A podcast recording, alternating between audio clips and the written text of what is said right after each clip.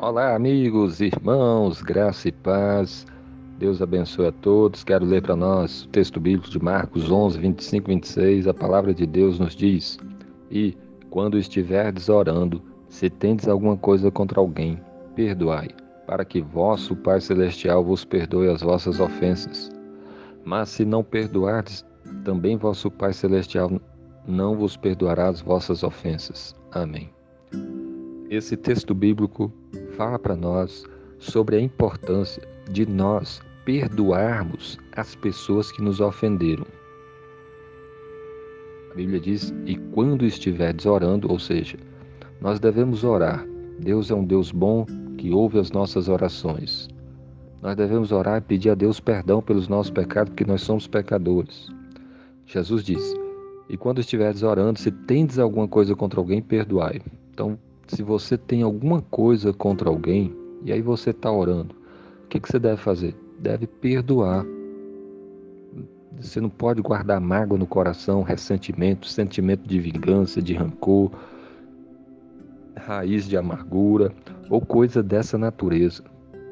Você tem que perdoar para que o vosso, para que vosso Pai celestial vos perdoe as vossas ofensas. Você também é um pecador, você também precisa do perdão e você se aproxima de Deus e pede a Deus perdão.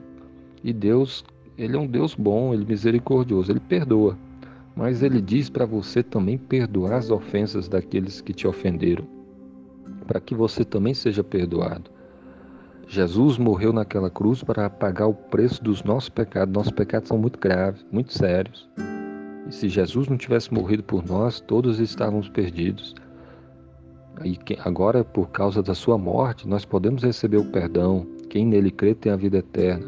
Mas Deus ele quer que você também agora perdoe as pessoas que ofenderam você, porque diz, Jesus diz mais: "Mas se não perdoardes, também vosso Pai Celestial não vos perdoará as vossas ofensas. Se você não perdoar, como é que você vai querer que Deus te perdoe? Os seus pecados são muito maiores do que, as, do que os pecados que foram cometidos contra você. Deus, na sua grande bondade, Ele está disposto a perdoar você. Então Ele quer que você também perdoe aqueles que te ofendem, aqueles que ofenderam a você, sua vida. Será que tem no seu coração alguma mágoa, ressentimento? sentimento de vingança ou coisa dessa natureza? Você tem perdoado as pessoas que fizeram mal para você? Todos nós precisamos examinar nossa vida, pedir a Deus perdão e também perdoar aqueles que nos ofenderam.